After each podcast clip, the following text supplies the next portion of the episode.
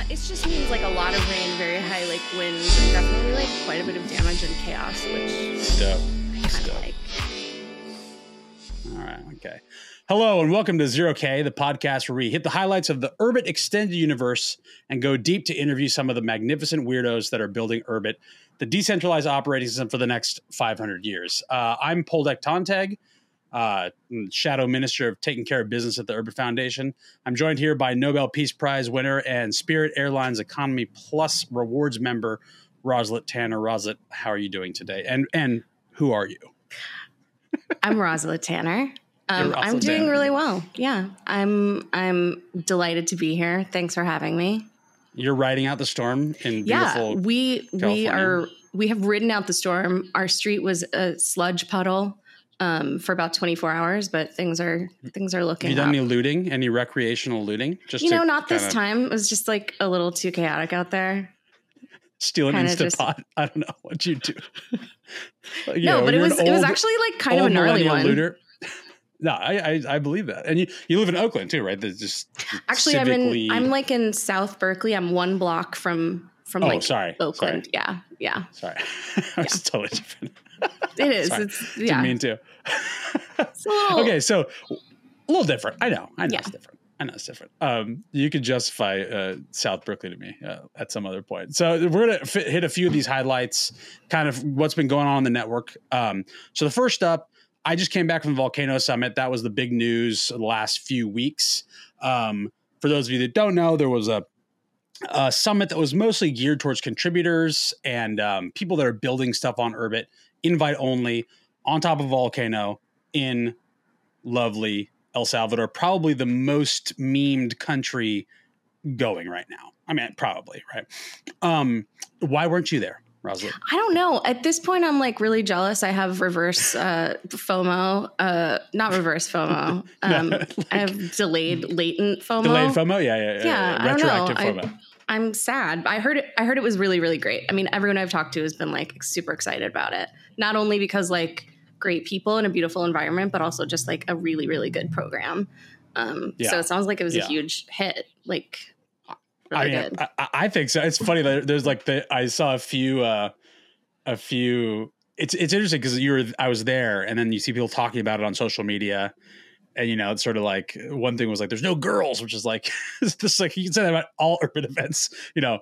Um, yeah, but this know, one was except- except especially you, like especially no girl, right? I don't think there, there actually were no girls. girls. I think this time, No, but no, no, no, no. There were three girls. I want to shout them out right now, okay? Because this is how committed I am to International Women's Day, and we celebrated International Women's Day there. You know, so like that's something. Um, let's see. So, uh, let's see. Sizzle, who uh, works for GigaCorp, so she's involved in funding crypto projects and stuff like that. Mhm. Um, there was uh, Joie, who is a developer who works on the Quorum team. Quorum, look out for Quorum, everybody. It's kind of like a Stack Overflow type deal, uh, integrated with groups. They're integrating it right now, so that's good. Um, and then there's woman woman whose name I did not get, but she she came to ETH Denver. Mm. The Urbit vibes were so strong that she bought a ticket to come to El Salvador. that So was I'm like, her first interaction with Urbit. Was it that was her first Wow. interaction. So I'm like, yeah, I don't know. That's that's got to be worth something. So That's- yes, few women, yeah. but all of them godlike, you know. So that's uh. so anyway, uh, but it was good. But and and then the, the big thing that was interesting about this, as opposed to like you know assembly, we've had these things before, um, and they're always a great time. But what's interesting here is like going into it, there was a little bit. I, don't, I, I hesitate to call it drama, drums, but it was kind of like drums on on. There's a debate There's a about debate. what? There's a disc. There's a discourse happening uh, on the social medias, and it was like basically th- that's just Tiprel, uh, an engineer who I have an interview with coming up in a future episode, uh, who works for Uqbar. Great guy, man after my own heart. Um, tried to tried to uh, explain to me that the Earth was expanding, the expanding Earth theory. I'm like, bro, I've I know about.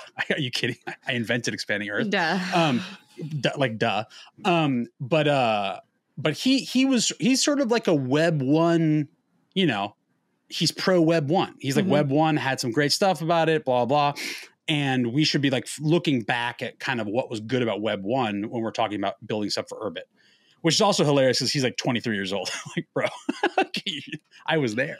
Um, yeah.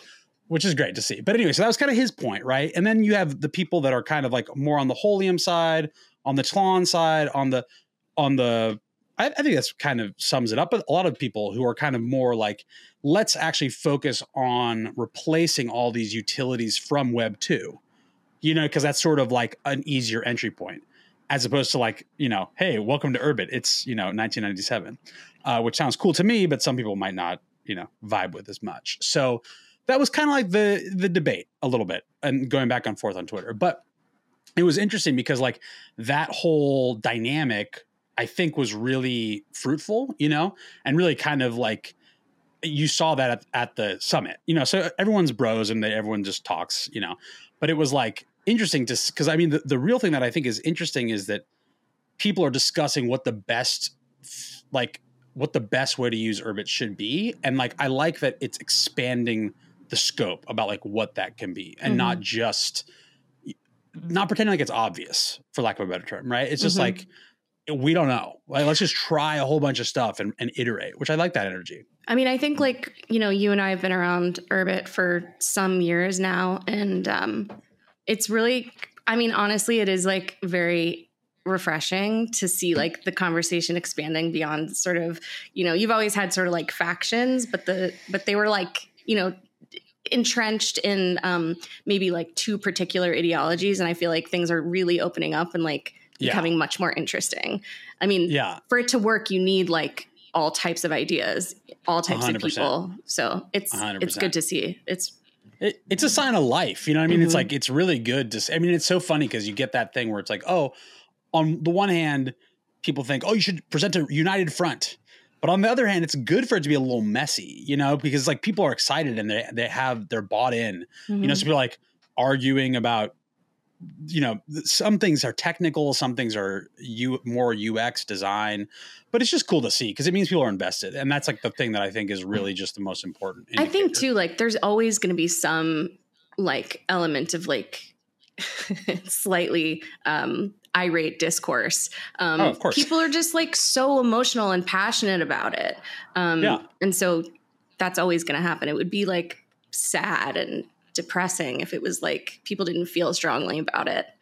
A hundred percent. It's also very it's like Urbit Lindy to just have shouting matches about obscure topics. Of course. Right? It's like we've all been there. I mean, I'm not sure if you ever saw some of the like, yeah, you probably saw some showdowns in the Tlon office, but there's just been, you know, it's an amazing. I mean, it's, when it's I first joined, I was like, okay, you know, non-technical, very little understanding of like what all was going on, you know, like under the hood, but I did know that the engineers spent most of the day shouting at each other in the office kitchen. Yes. so yes. I knew there was yes. something there.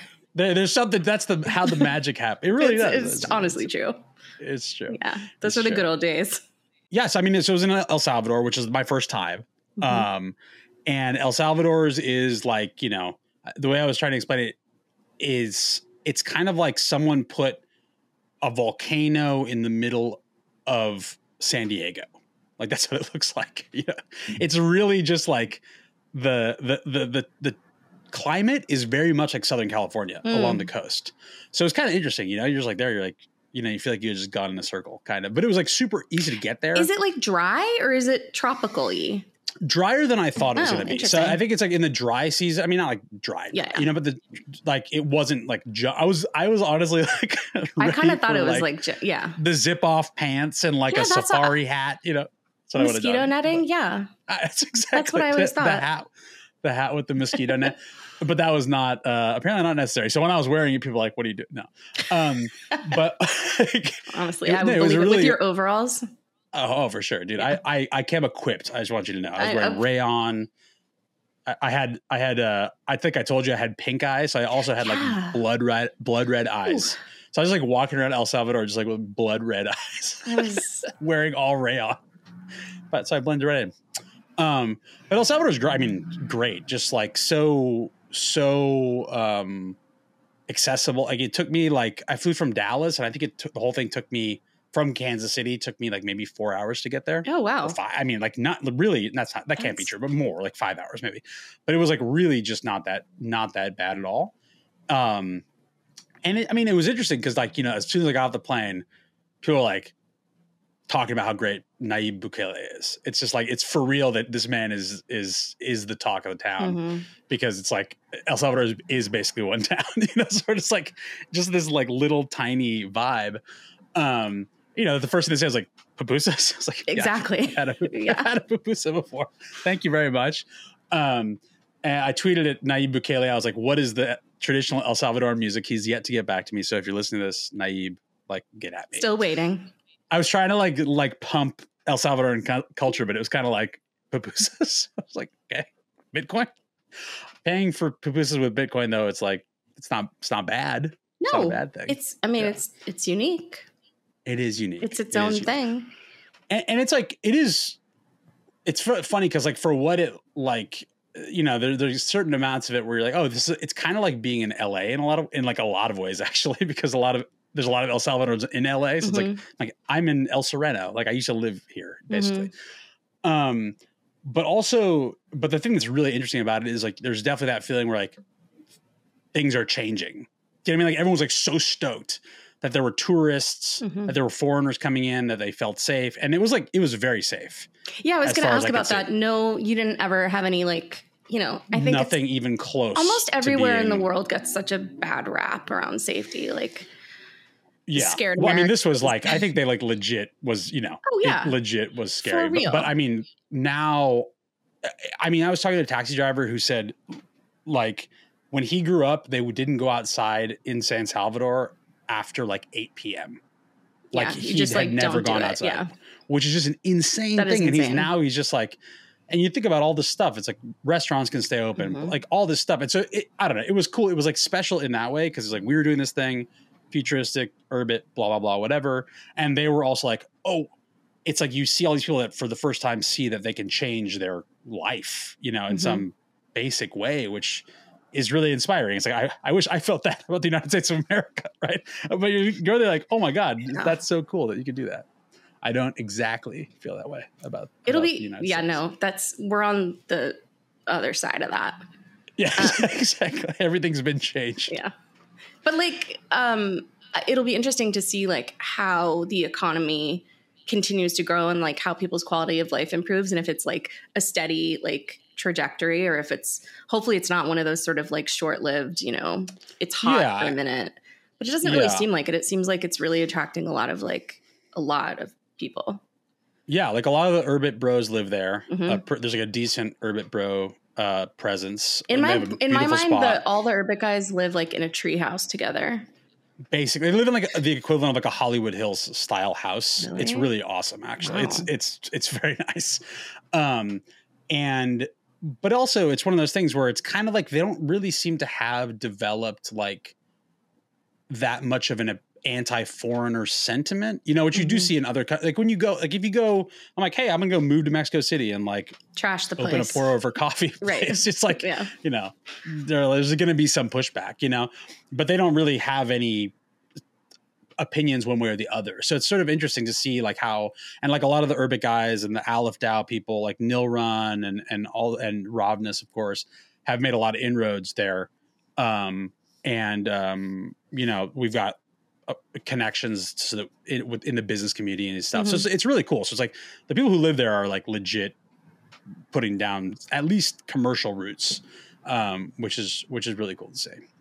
Okay, so second item here, we do have the Urbit Foundation, as I'm sure you know, um, Roslet Tanner does have several opportunities to learn Hoon or you know Yes. the, the stack in general. So we have Hoon School Live, and we have a new uh, school starting up called App Workshop Live. So Roslet, I think you mentioned that you are a Hoon School dropout, as am I. Yes. Is that correct? yes. Okay. I failed out.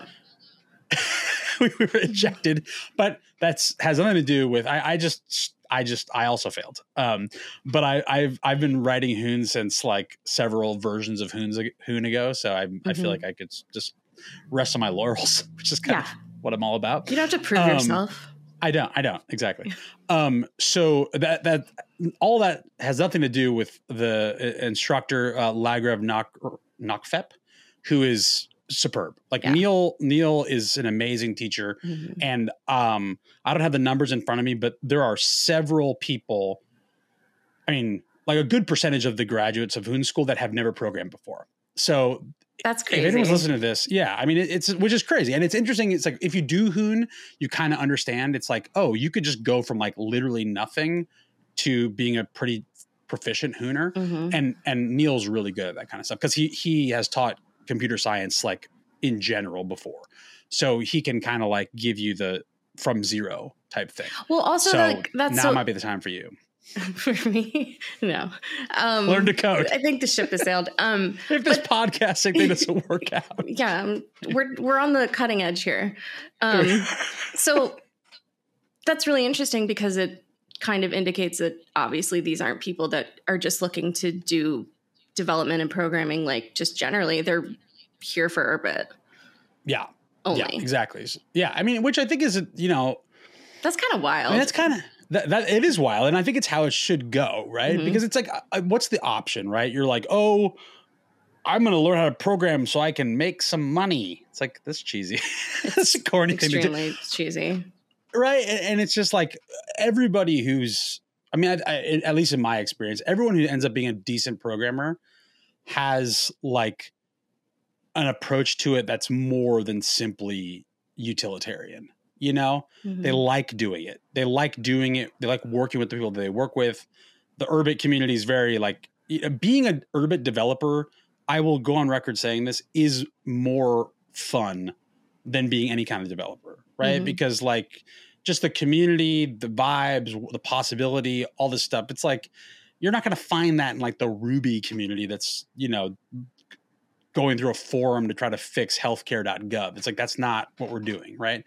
And so I think a lot of people are attracted to that, you know, and I think that it's it's cool that the foundation has been able to train those people up. Um, and I'll talk a little bit more about our metrics around that in a little bit because they're they're pretty impressive actually. Well, this And is then I, I just want to say, you know, like I, this is my first exposure, um, really to like the tech industry. I like came from completely different background, and my experience working with engineers obviously varied because I've worked with many of them. You know, like some Yeah. in close contact, some not at all.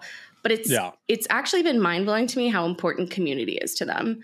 Um, Yeah. like kind of across the board. Like it's you know like this is nothing like the sort of um, like generic sort of pop culture version of what people think an engineer is or how they would work. Like it's just it's just completely different. I don't. I think like yeah, it would be. I, I can't imagine like going and working um, in a different sort of world with different type of engineers. Like I think it would be shocking because I'm used to this now. Like I'm Yeah. used to like people that like really care about the community and are extremely engaged in the community and they do it because they like it. And there are certain like really nuanced things they love to do and some things that they refuse to do. And um, yeah.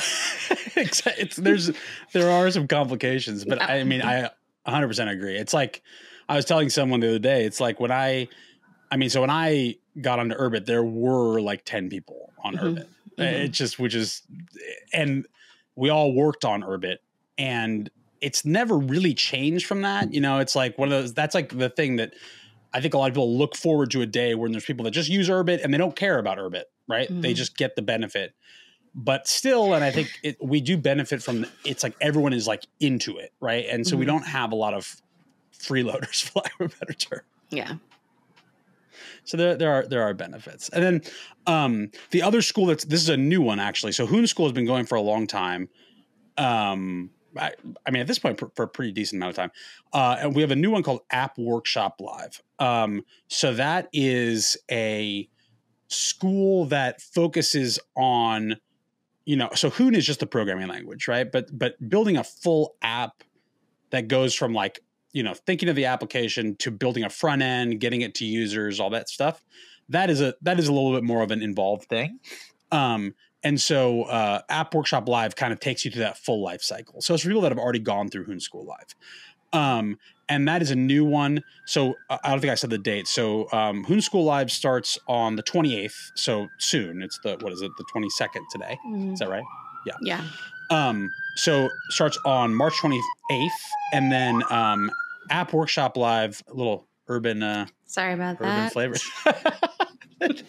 so the hurricane police showed up.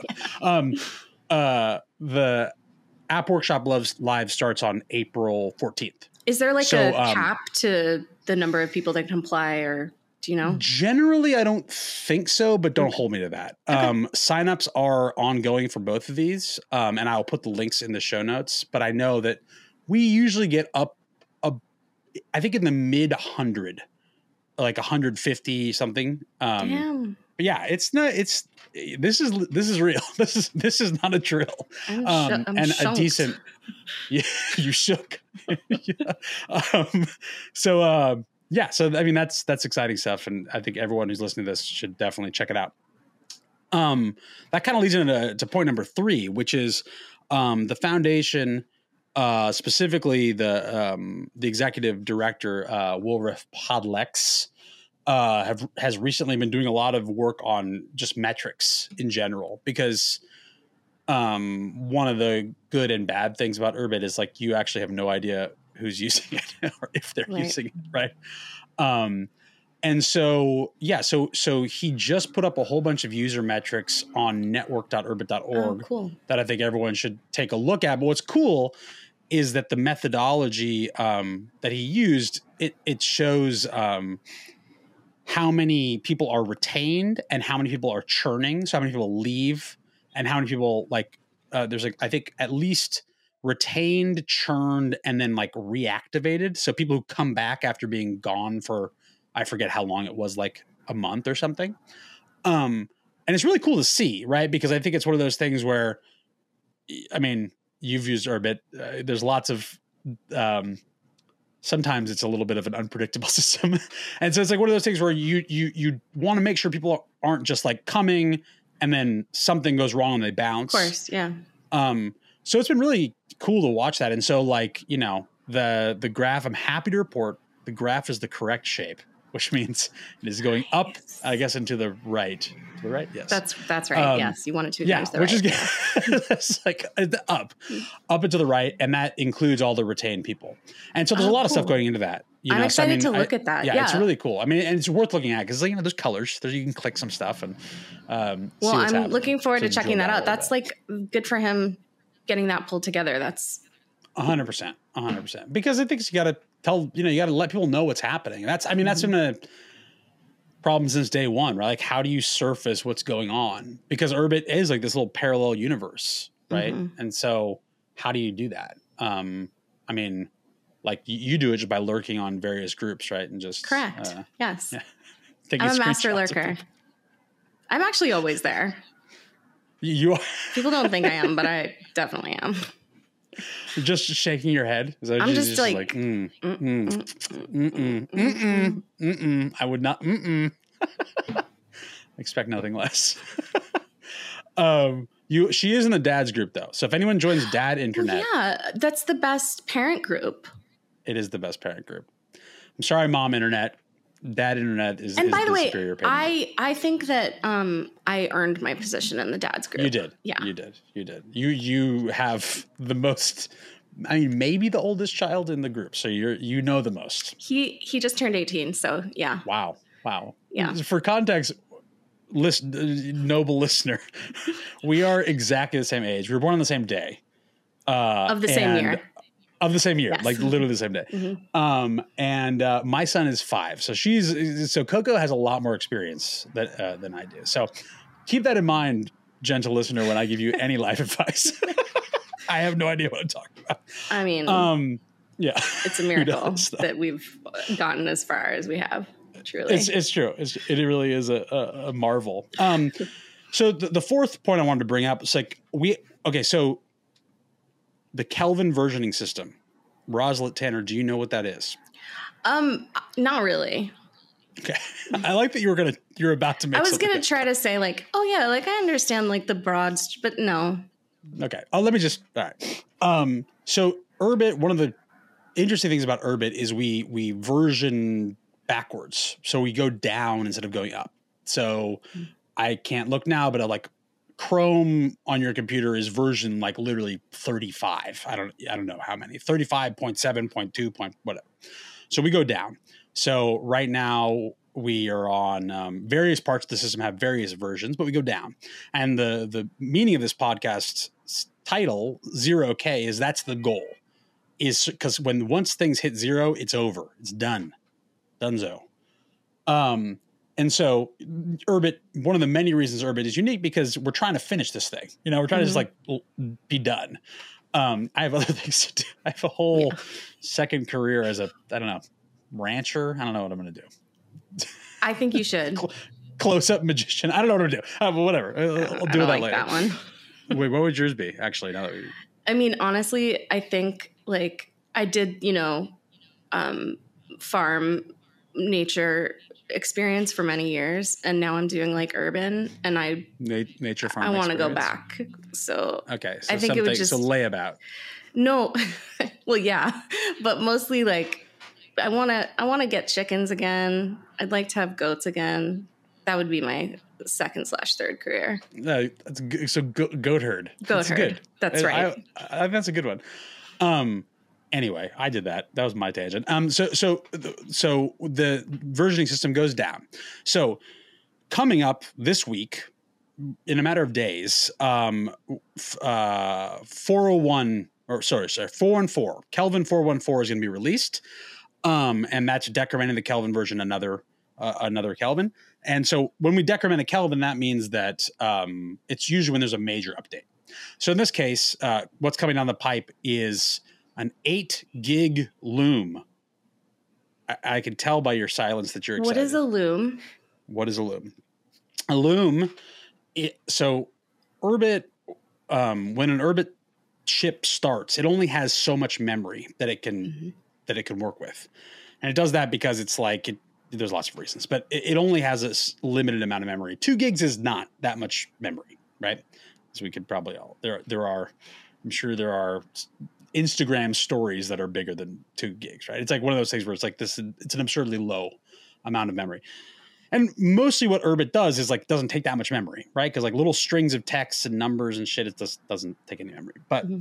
so the the making the loom bigger has been a long standing thing because it's actually difficult to do and takes a lot of deep work. Um, and so it going to eight gigs is is quite a bit. So it was at two, and now it's going to go to eight. And what that means is you can basically put more stuff, more junk in your. And that's going to be like standard because I I do know like some people, uh, you know, like you said, not everyone runs out of space, but some people do, and it becomes like really problematic for their ships.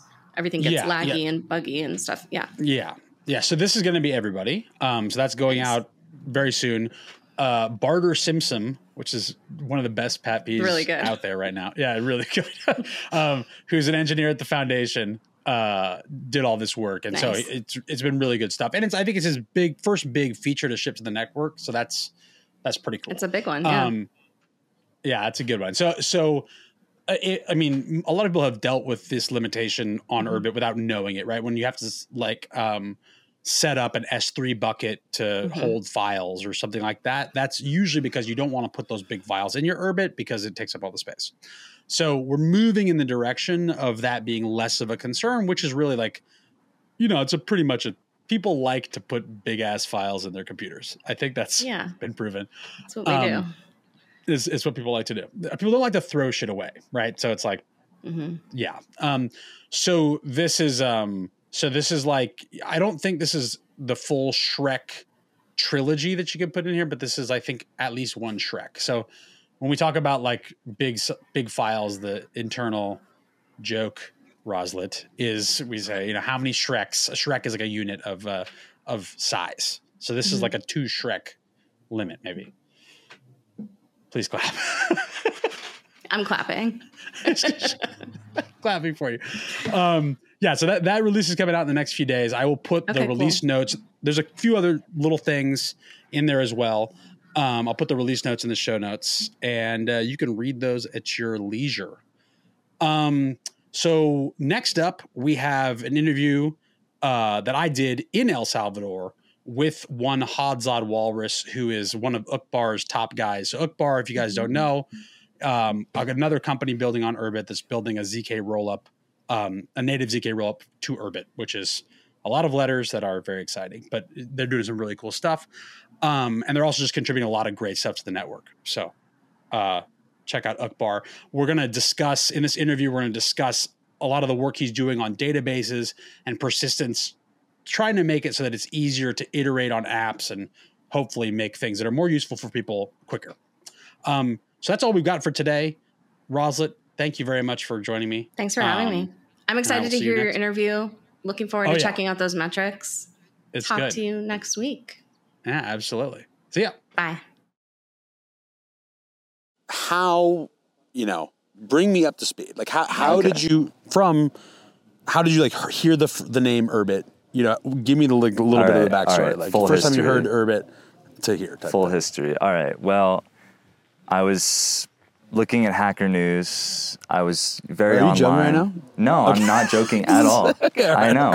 I was like on Hacker News, like probably like freshman year of college. Saw something like 2017. Like people posted Urbit stuff.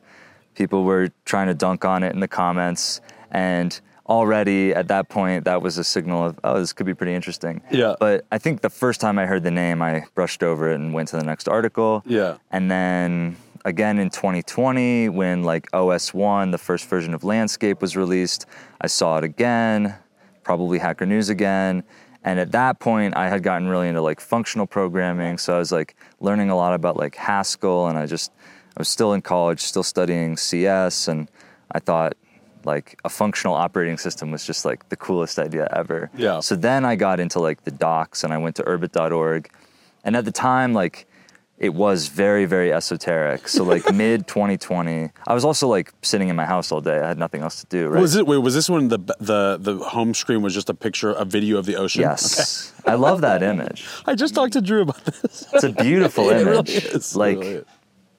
and that kind of hooked me because I was looking for meaning. You Yeah. know, I was gearing up to like basically get a FAANG job. yeah and I was looking for something better Yeah. because the idea of going into that world really depressed me. yeah So Urbit jumped out as like, this is just way, way better. yeah and it's not not that Yeah. for sure Yeah. so it's like so you were probably looking at you weren't thinking like startup y No, stuff you were thinking more just like let's just go get a No, job and I was, I really liked the fact that everybody, including like just the docs, seemed to be like not catering to the lowest common denominator. Yeah. Because I had looked, I had learned other programming languages. I had recently done the Rust book. Mm-hmm. So I had learned Rust uh, to the beginner degree, and everything was made with the intention of like, sort of like dumbing things down Yeah. and saying anyone can do it. Yeah. And at that point in my like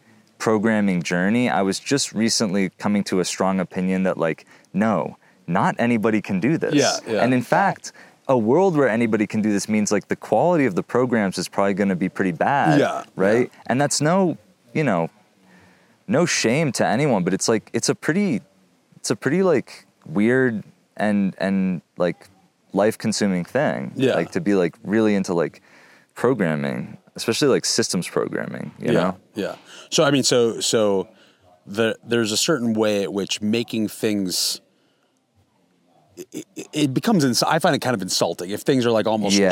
too like and it's Yeah. also just uh, very rarely possible actually right, Right. because it's just Right. like not everyone really wants Yeah. to So I was disappointed with like the nature of my college coursework that was like that. And so to see Urbit is this thing where like people weren't holding your hand and I just had to like figure it out for myself, like that was really cool. So and then I actually got on the network. Yeah, You know, I, I I got a planet. I started like joining groups. I I became friends with, you know, Dachis was one of the first guys that I Okay, like met cool. on Yeah. We started talking. that just is now a co-worker at Uqbar. Yeah, yeah. Our paths have like you know crossed and stayed together. Yeah, it's it's pretty tight. It's pretty cool. That's- that's Pretty really- it's like- That's tight, cool. tight, both tight and cool. Yeah. It's funny. I yeah, I'd say this a lot, but it's just like you know, when I got into this, right, it was also very esoteric and whatever. But it, like the idea of someone going just from college, both you and Datchis just went from college into working full time on Urbit, which is like an inconceivable thing when I was getting into it. You Yeah. know? So it's just like it's just so heartening to see that. Right, and it's like that's what you want the future to be like. It's like people are like, fa- you know, Fangu. It's like, it's like Yeah. you can go work at all the other places, or you can go work for Right. Urbit. Uh, and that's like you know that's really nice to see. I think. I mean, I'm so happy. Like I'm I feel like I have my dream job right now, Yeah, you know, because yeah. I was also into crypto. I was like very into Bitcoin and then Ethereum and then like, you know, probably if I didn't find Urbit and start working on Urbit, I would have gone the Solidity smart contract dev yeah, route. yeah, Um, but I'm I'm thankful I'm, I'm into Urbit because because like the functional part of the programming, like I I've always, you know that that to me I just it's it works really well. Yeah. so I, now that I get to like bring that to smart contracts via Yeah. like Uqbar, like that's pretty awesome. yeah, yeah. Um, so uh, yeah, yeah, I'm very happy. That's Um, great. Yeah, I mean, why I think all of us, you know, who get to work on this full time, it's like it is a huge blessing. It's like, yeah, Yeah. it, there are a lot of worse things you could do, right? So we're, we're definitely definitely lucky in that regard. Yeah. And the second or third guy I like really met was like Tim Luck. Yeah. Right. So then he was Who's my, now the head of Uqbar. Yeah. But he was my mentor. I got a grant to do. Yeah. And I probably like talked to you and Tim. And then I did start on like a poker grant. And that's when I actually really learned like Hoon and stuff. yeah. Um, and it was very challenging and very engaging. That was like over the summer. And that was really fun. And then after that, yeah, started like working full time basically. great. Yeah, so I mean, so, so the main thing that we're we that you're working on right now, right, is kind of like adding some more capability to how Urbit deals with Urbit applications deal with data, basically, right? Yeah. So, so can you kind of run people through how an Urbit application deals with data right now? Like, what's the Sure. default way of doing it? Yeah, yeah. So I've like spent all my time in user space. I don't really know much about core development. I'm learning this week, but yeah, like So, okay, actually, just Yeah. explain that distinction also. right. Okay, so yeah, there's there's the Urbit OS, there's the kernel, um, and core development. Like there's a team. It's got a long running history, and big things are changing right now, which is really awesome. And like, but I have not spent much time in that at all, and I want to at some point. It's very cool. So I've spent all my time in building apps on top of the OS. Yeah. So that's like a Gall app, right? Yeah. Gall is like the user space app paradigm for Urbit.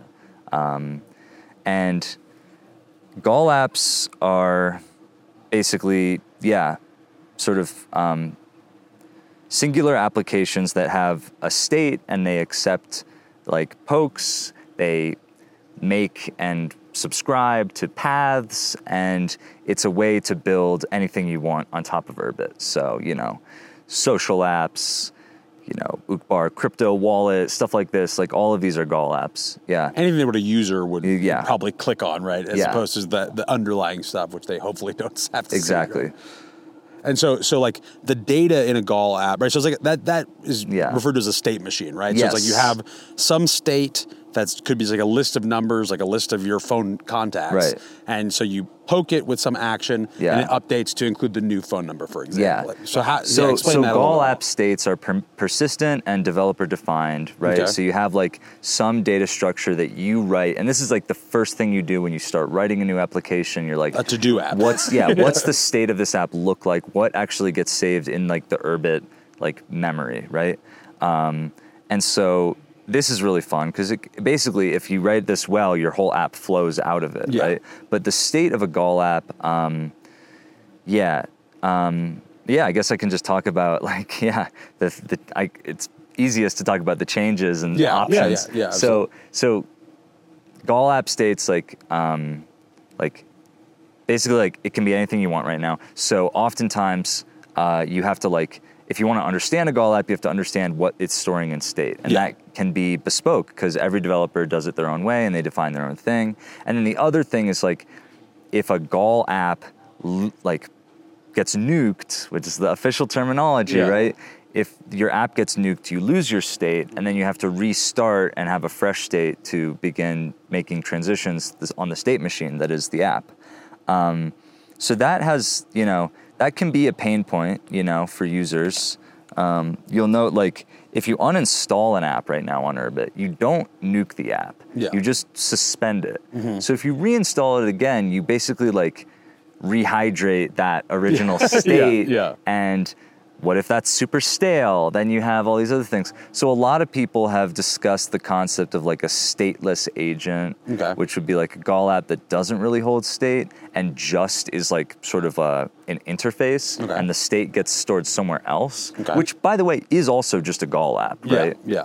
so And so Yeah, that, like- and that's sort of more similar to how apps on other Yeah, environments are, are. yeah. So how does it like if you were to write a to-do app Yeah. just using the normal stuff that comes on Mac OS, like how would you do it? Just give it kind of a, a yeah. comparison basically. Yeah, so you would basically, yeah, you'd use like something like the file system, right? Okay. And like that would be your like state, right? And the to do app itself, every time you closed it, it wouldn't save anything really, because like you know, more or less, like the app itself is stateless. It may, and then I can get into some other things. I have a paradigm of state, but um, like, yeah, a to-do app on a on a like a Mac OS, like yeah, you'd close it, it would wipe everything, right? You'd open it back up, it would like look to the file system to see the the to-do apps, the to-do lists you had stored. So like the Yeah. state of the app could be as simple as just a file, literally just a file Yeah, on your on exactly, your machine, exactly. Right? And so Or a folder, yeah. a- or a folder. So like in Urbit, the the application key er, application Right. developer has to write that all themselves every time. Exactly. Which is which is like a lot of states Yeah. are very similar or the same stuff, right? So there's a lot of duplication. Yeah, of so like a to-do app on Urbit, you'd start by saying like, okay, what's the state of this app that's going to be persistent? Okay, maybe it's a mapping of like an ID to a note, and then a note is like a data type that I designed that has like a title, a timestamp, and then a contents, you know, and then maybe links to other notes apps. Like, so you could do really cool stuff in that regard. But um, but yeah, now it lives inside your app, and now like if another app wants to compose on that and like they want to take the notes that you made in this app and then like maybe i don't know share them with other people turn it into a collaborative document or something your app has to support that by having like a path at which this app can scry in grab this note and then maybe an api to make edits Yeah. save changes within this app state Yeah. so one option well let me talk about so I, I, I view there to be like three main types of state that live in an app So just just a second, can you kind of like walk back and be like, when you say composability, Yeah. just give a sort of like just toy example of what you mean by. I mean, I think you kind of did a little bit, but just Sure. because people say that a lot about Urbit, like this is going to allow composable apps. Like, just be really kind of like ELI Yeah. five about this. What does that mean? Composability is definitely a word you have to define because otherwise it gets away from you. yeah. Um, I view it as just, and I always, these days, I always put the word permissionless in front of it. Okay, just That's my full buzzword. Because composability That's- that's means good. that other people can build their app on top of your app. Yeah. Like, again, the Notes app. You're holding a note in its state. This app wants to edit that note, share it with other people, remix it, whatever. Like, that's basically a Lego that sits on top. And those two things have a tight coupling. Yeah. And that's an interface. Yeah. And that's in the traditional, like, computer world, that's like an API. Yeah. So Twitter has like an API, right? And other people want to compose on it, and they have to pay Twitter Yeah, a yeah. bunch of money Yeah. now. Okay, that's a good Right. example, yeah. Um, so Twitter, I would say, is not really composable. It's definitely not permissionlessly composable. So that's why I always put permissionless in front because you can get composability, but in a not very useful way. Yeah, yeah, So with Urbit, I want to make as many apps as possible permissionlessly composable where yes, you can build on top like a Lego brick slotting in and you don't even have to like communicate or negotiate with the original app's developer Yes, yes. because the stuff is just sitting there. and and, and? I mean, fair. It's on your ship. That's like the whole paradigm is that all that app, all that application data Yeah. is yours, is in your Yeah. instance, and so you should be able to do with it whatever you please, and not have to have a negotiation Yeah. with these different. Absolutely. developers. So this gets into the three kinds of state Yes. that I think about. So one is like real, like deep state. this is good. Right. that's like in a Node app, that's the actual contents of the node. Okay. Then you have configuration state. This is like settings. Like maybe you want to use the app in dark mode or light mode. Yeah. That's a configurational state. It's a toggle, right? Okay. And then there's ephemeral state. Maybe you have like a pending action that's like Mm-hmm. waiting to be processed and it only lives in like the actual app state for like a second or two as it's Yeah. like pending. Yeah. And then it goes away. Interesting. So configuration state and ephemeral state are always going to live in the Gall app because they're basically operational, Yeah, right? yeah. And it's okay if you nuke that. Yeah, yeah. Because ephemeral state is just going to be empty anyway if you're not using the app actively. So go ahead and nuke that. And then config state's like, okay, you lose your uh, preference for light mode or dark Yeah, mode. yeah, yeah. Okay. We can live with that, right? That's the kind of stuff that you would lose, like in like a you know in the traditional app, where it's like okay, unless it saves it to the file system. So that's, that's interesting though do. because like that's like it's almost like you define it based on the uh, cost of losing it Yes. a little bit, right? So Yes. it's like losing losing the deep state, as we all know, would be a disaster. Right? Yes. So, uh, but but um, the other stuff, if it were to go away, it's like to the user, it's like a, they would maybe note Yeah. it a little bit, but it's really it's and you can Yeah. you can get it back out or it can you can reinstitute it and it wouldn't be a problem. It's also relevant for composability because the configuration and ephemeral states are not really relevant to composability. to another app using that same Exactly. data. It's the deep state that you want to be permissionlessly accessible. Okay, so nice. this gets into like how do we make that happen? Yeah. So how do we have shared Yeah. deep state? Yeah. kind of the, so I want to take that that kind of state like out of the Gall app and put it into like a data store, and this gets into like this recent project, um, this relational database. Does it have a, a, a Yeah. sexy uh, code Yeah, name? I call it Nectar. Okay, Nectar. Nectar, Good. yeah. Going against the four-letter, uh, being a contrarian among contrarians. I like that. Well, all the good four-letter names have been used. Yeah, that's, that's good. People are kind of grasping now. Yeah, Yeah. Okay. All right. So, so Nectar is this new project to build basically a data store that would that would um, be able to be used by multiple agents. Is that correct? It- And this has been done before too. I mean, GraphStore was like this. Okay, so explain what GraphStore is. A little bit. GraphStore um, was a backend built by uh, Tacryt Socryp, and it's basically like a place to store um, linked, nested, uh, you know, content, right? Text mostly.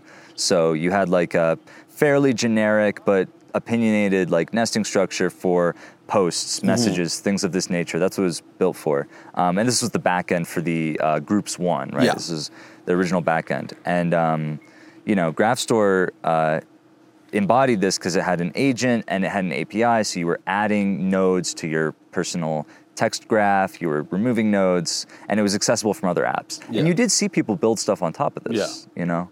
Um, so GraphStore is still in the Urbit like core, like it's installed by default. Um, but um, yeah, so I was thinking that just for full generality, I wanted to make a just relational database. Okay. And this is like one of these like great innovations of like Earth computer science. um, I, oh, I gotta just be. Yeah. Mm-hmm. It's important that everyone understand, right? That sort of like, you know, um, Urbit. Uh, part of the culture is, of course, this contrarianness, which makes you too often kind of like blind to things that were good from the Yeah, old world. Where it's like some things actually were just they just worked, you know. Yeah. So it's like so relational databases are one of those things where it's like I like think so. Yeah. Yeah. Okay. So you, you give me a an ap- apologia for uh, the relational database. Absolutely. So I think it's basically as close as you can get to like sort of like a mathematical truth in data representation because like you have this fundamental concept of like tabular data. Okay. Like thing like there's a concept of like a piece of data that has multiple like things within it and those things like you're going to hold many of them. Yeah. That's like sort of like very straightforward. It's almost um it's intuitive Yeah. Um and we find ourselves like constantly like replicating these things i mean basically a map is is like this Yeah. and you know one thing i've heard is like you know like people in the modern era and this is like in on earth as well like a lot of apps nowadays like basically like also like want to get away from like the relational model and move into like a key value store model Yeah, yeah. and one of the big reasons for that is like performance actually Mm-hmm. because like MySQL databases are like like they get like get criticized for like performance versus like just like a key value store like a data lake they're calling Yeah, it yeah, you know yeah. unstructured data because um but that's that is specifically because earth apps are trying to scale to millions or billions of users and you can't put a billion like items in a table without sort of like getting this really difficult optimization problem or like yeah Well, I mean that's and that's the the, the fundamental distinction we have to remember is Right. like everything that we're talking about would be basically for one user, Exactly. right? As opposed to like all of the tweets from everyone Right. from all time. Right. Just your tweets, right? Yeah. And that's and that's actually makes a lot of things. Um, it just changes the constraints, right? So there's certain things that would seem completely insane to do for billions of users, but for one user, it's tractable, right? I still have to correct myself when I'm writing an app and I'm thinking about an operation and I think, oh, this operation needs to be fast because it's going to happen a lot of times. Yeah. And I think, okay, I maybe need to make some trade-offs or, you know, compromises to make that fast.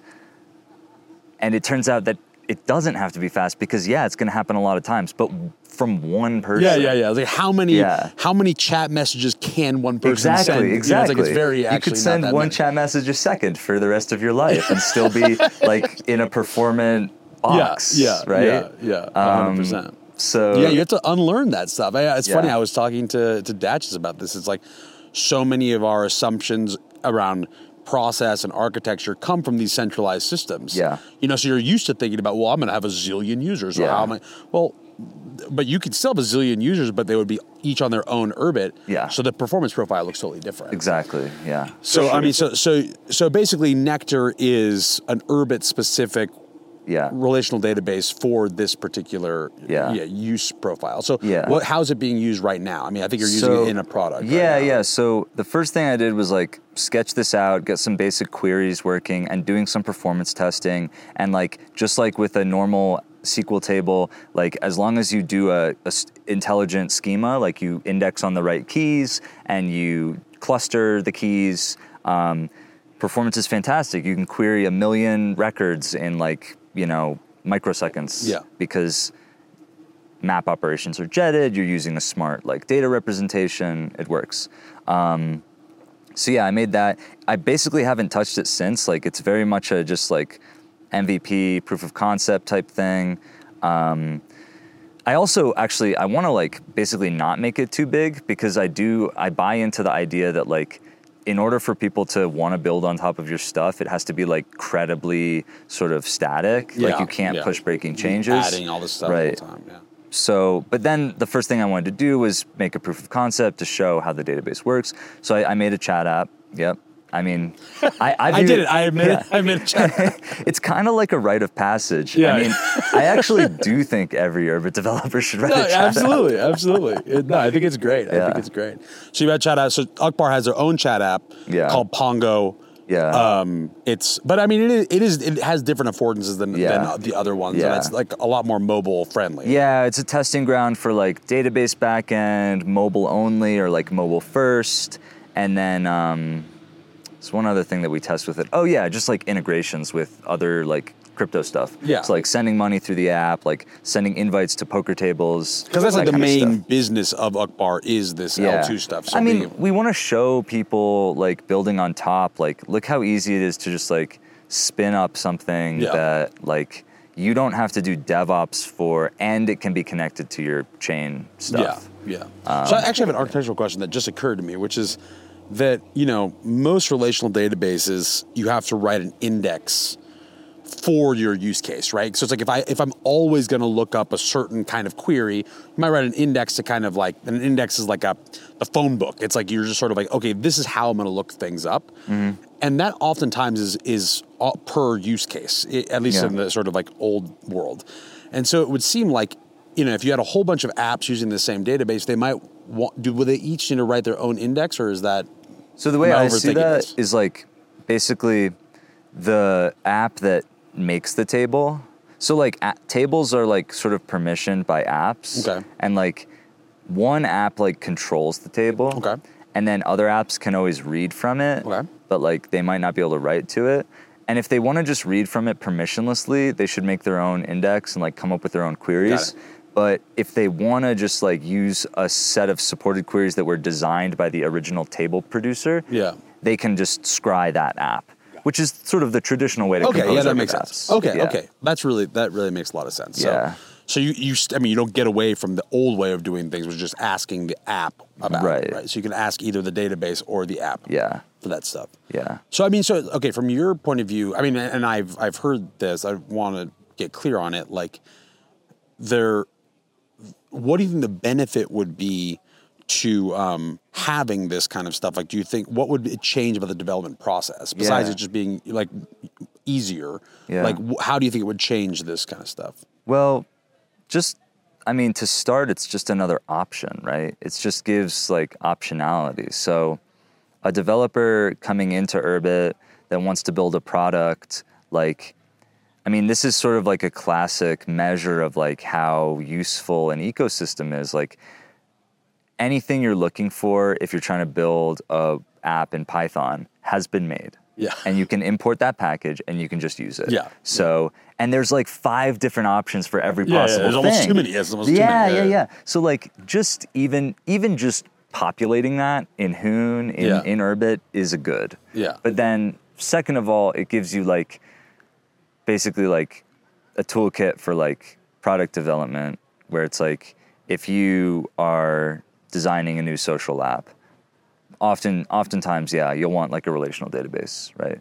Or like a really good key value store. And and these can just be like things that are already built that you can use without having to like re-implement it yourself. Uh, there's a lot of that. I mean there's a lot of like reinventing the wheel when you Yeah. write a gall app because we don't have these things Yeah. fully fleshed out.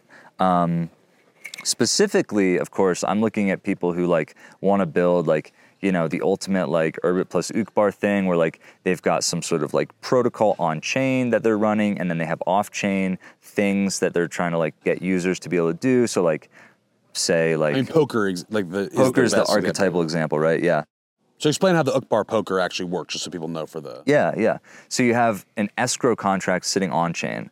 Players buy into an escrow contract. That escrow contract has a host assigned to it, who's basically the custodian in charge of assigning the winner the funds. They simultaneously, to initializing the escrow contract, set up a table on that host. Players are joining, and this is all off chain. And then once the game is ready to go, they click start and they play a full poker game run by this host provider. Clearly off-chain, Off right, chain, yeah. yeah, off chain. And then at the end of the game, the host looks at the winner and awards them the tokens. Yeah. So I mean, this is actually such like an archetypal example Yeah. of like the tight coupling you can have between chain and off chain. Yes. Right. Yes. And and the host provider model I think is going to see a lot of use because I mean Urbit identities give you a really strong like thing that you can assign reputation to, but then even more importantly like um you can they you can have them like stake something and Yeah. eventually uh, especially with um, like zk verification you can basically have them post proofs of their behavior Yeah. um, but even before that you can you can assign reputation Yeah. Um, so you think that the, that the having some sort of just out of the box data Yeah. persistent stuff would help. I mean, it would be like, okay, if I can, I have the chain stuff and I have the data persistence. Yeah. Then what you're messing around, what you're iterating on, is, I mean, the basically the business yeah, logic yeah. of, of what which you're, is the ideal Which is what you need to be iterating that's right? what lets you build like a fully featured app in a weekend Yeah, you yeah. know it's just having which that, is all really the, the the main benefit of Urbit, right? Is that you should just be able to just crank things out and get them to people and have them try it out, right? Absolutely. Yeah. No, it's. I mean, I'm very excited. It feels like like that stuff is really happening Oh a yeah, lot absolutely, yeah, absolutely. Um, the pace of development, it's like, I mean, because I mean that that is something that we've seen, right? Is that like it just takes a long time to actually iterate on this stuff, Yeah. and like that, and, and a lot of that is the data pers- having to rewrite the data persistence and migrate it and stuff. And yeah, so this is like basically like the final conclusion to this thesis, which is that like we're gonna have this sort of like diaspora of app development that tries out all these different paradigms. There's going to be a landscape where like uh, winners win. Everybody like a rising tide raises all boats because we're like onboarding new users for specific apps. They find other apps and people will be permissionlessly just building on top, right? It'll be a shanty town, you know? It'll be a favela of Exactly. urban apps. And and like I mean, yeah, I think we'll we'll discover Walkable mixed use development. Yeah, and we'll discover like the best patterns this way. Exactly, exactly. And I think it's like also, and I think I've maybe I've said this to you before. It's like these questions about what people like. UX is like you can't. You got to just try it. You know. Yeah. You got to just get it to the people. You do. You do because like user space development is heavily influenced by user feedback. Yeah. And so it has to be very fluid. Yeah. Um, yeah. And, and and I think Nectar's going to help us do that. I mean, I think it already is helping us do that. Thank you. I hope absolutely, so. absolutely. I'm really really impressed by what you've done so far. Thanks. Well, that's all my questions, man. It was great talking to you. Thank you very much. too. So, if anybody wants to know anything more about your work, about Uqbar's work, like where, where can they find you? Uh, yeah, yeah, yeah. So uh, we have a group, um, Uqbar Event Horizon. Um, I'll put the full path yeah, in the there's links to that. And then uqbar.network. I'm Hodzod Walrus. I host most of my apps, including Nectar, on Bacrys. Okay. Um, that's my sort of like star for publishing apps. Um, so yeah, check it out. My GitHub is uh, not Hodzod Walrus. I, I mostly my professional like account is um, Dr. Former, Dr. Hep, FRMR, Okay. and I host all the repos there. And like, I'm totally open to like PRs for like Nectar and stuff like that. I also have like a social graph experiment thing going on there, and yeah, Absolutely. Well, that's great, man. And I'm and it's it's good to like yeah. If there's some relational database genius is is out there who like wants to wants to jump in and tell us what we're doing wrong. there is one here. There we go. Yeah, See, they're popping out I've been talking to him. That's great. All right. Well, thanks a lot, man. Great Thank talking. you. You too. Boom. That's a wrap. What'd you think? Ah, that's awesome. Good, right? Yeah, it's good just to BS and Yeah.